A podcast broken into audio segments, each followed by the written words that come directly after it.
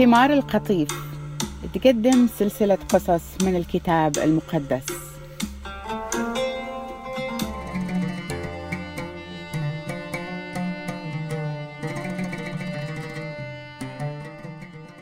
كان في ريح يهب في النهار وسمع الله العظيم يتمشى في الجنة وقام انخش آدم ومرته في وسط الشجر اللي في الجنة.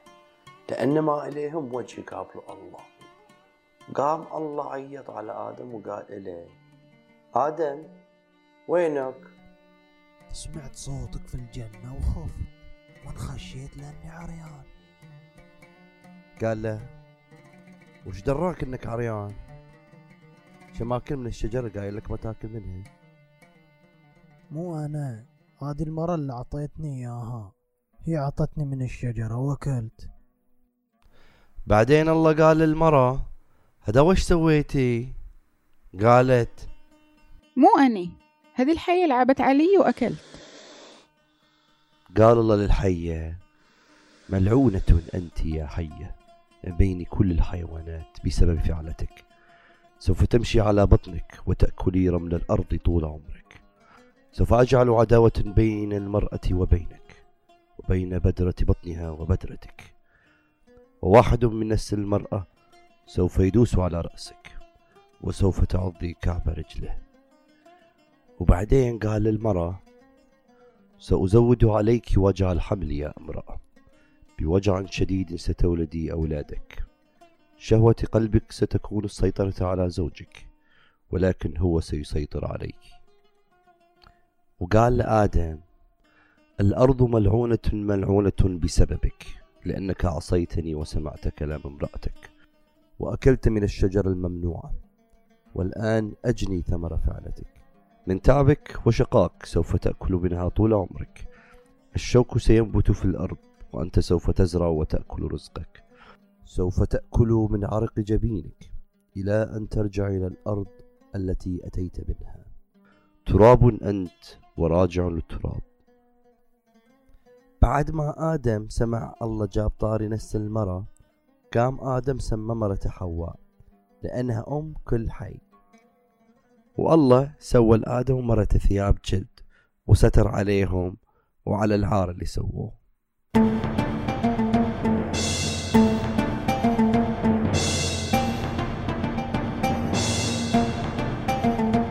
والله قال الحين الإنسان صار حالة من حال.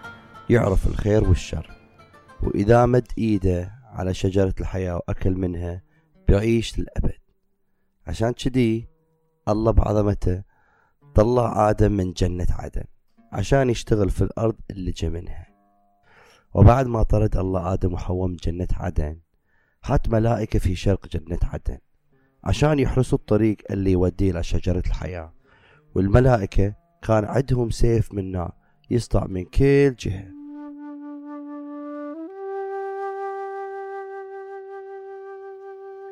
ومرت الأيام ودخل آدم على زوجته حواء وحملت وجابت قايين المعروف بقابيل وقالت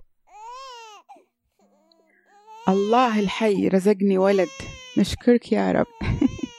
يا غناتي هالولد صغير اللي طلع مني.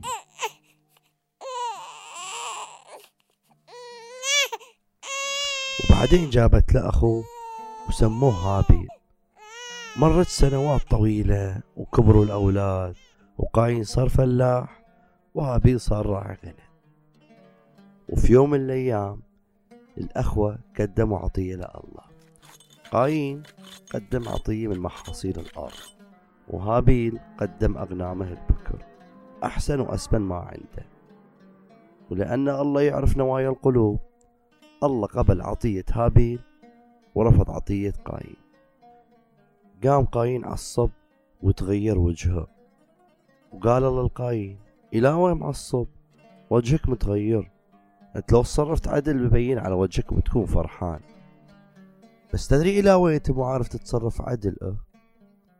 لأن في دم في حياتك واقف يحارسك على الباب عشان يقضي عليك. فلا تخلي الدم يتغلب عليك ويتمكن منك. لأن قايين ما سمع كلام الله.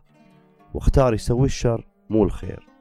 الشر سيطر عليه وقال لأخوه تعال خلنا نطلع نروح المزرعة نغير جو. يلا مشينا يا الخوي يوم طلعوا قايين غافل هابيل وهجم عليه وقتله.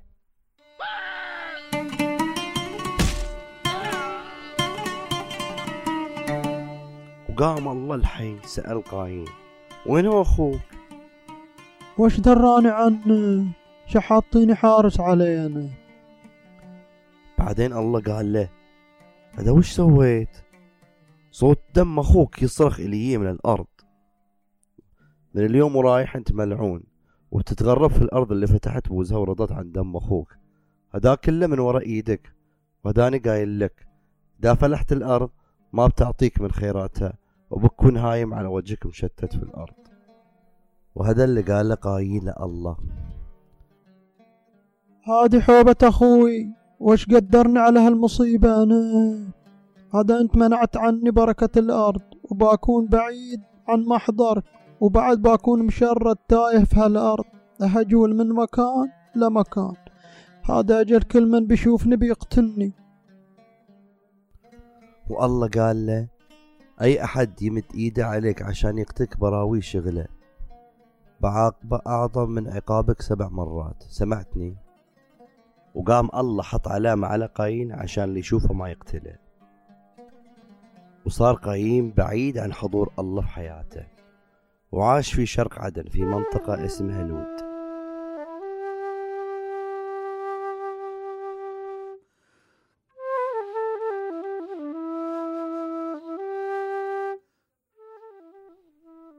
دخل قايين على مرته وحملت وجابت ولد اسمه حنوك.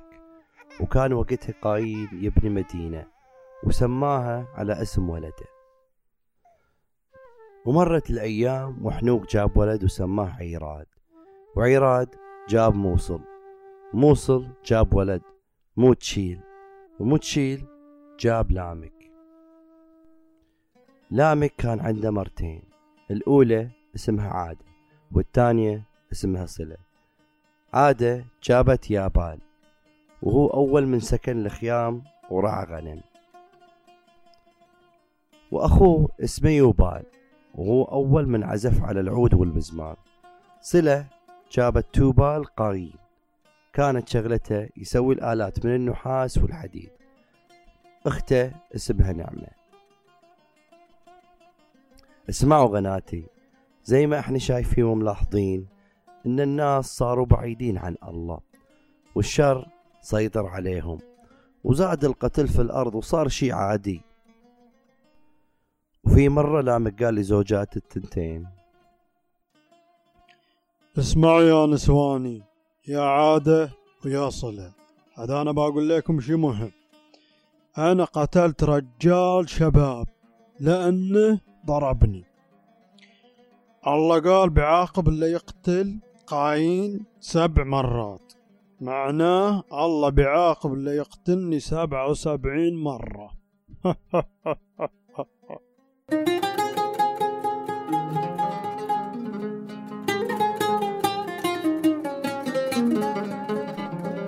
بعد ما مات هابيل آدم دخل على زوجته حواء مرة تانية وجابت ولد وسموه شيث.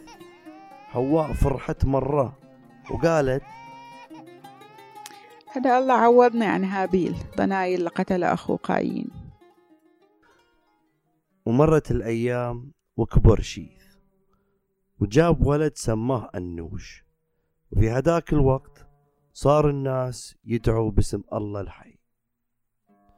يوم الله خلق البشر خلقهم علشان يعكسوا صورته ويخلفوه في الأرض. خلقهم رجال ومرأة وباركهم. سماهم بني آدم من أول ما خلقهم. آدم جاب ولده شيث لما كان عمره 130 سنة. شيث كان يشبه في صورته وشكله عشان يعكس صورة الله ويخلفه في الأرض. وعاش آدم بعد ما جاب ولده 800 سنة. وجاب بعد أولاد وبنات غيرهم. عاش آدم. 930 سنة. وبعدها انتقل رحمة الله.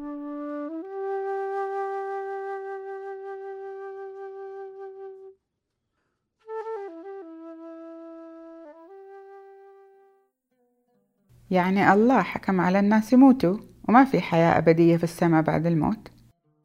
لا يا بنتي الله عنده خطة يفتي فيها الإنسان ويعيش للأبد. بس بدون خطية. خليه شيانة واسمع القصة للنهاية وبتعرفي كيف الله بيفدي الإنسان. اسمعوا يا غناتي. نسل آدم استمر لحد ما انولد نوح سلام الله عليه. وصار شي في قصة نوح وقف نسل آدم وراح أقص إليكم القصة في الأيام الجاية إن شاء الله. أتمنى أنك استفدت وتعلمت من قصة آدم من كتاب التكوين. شاركها مع أهلك وأصدقائك. ثمار القطيف.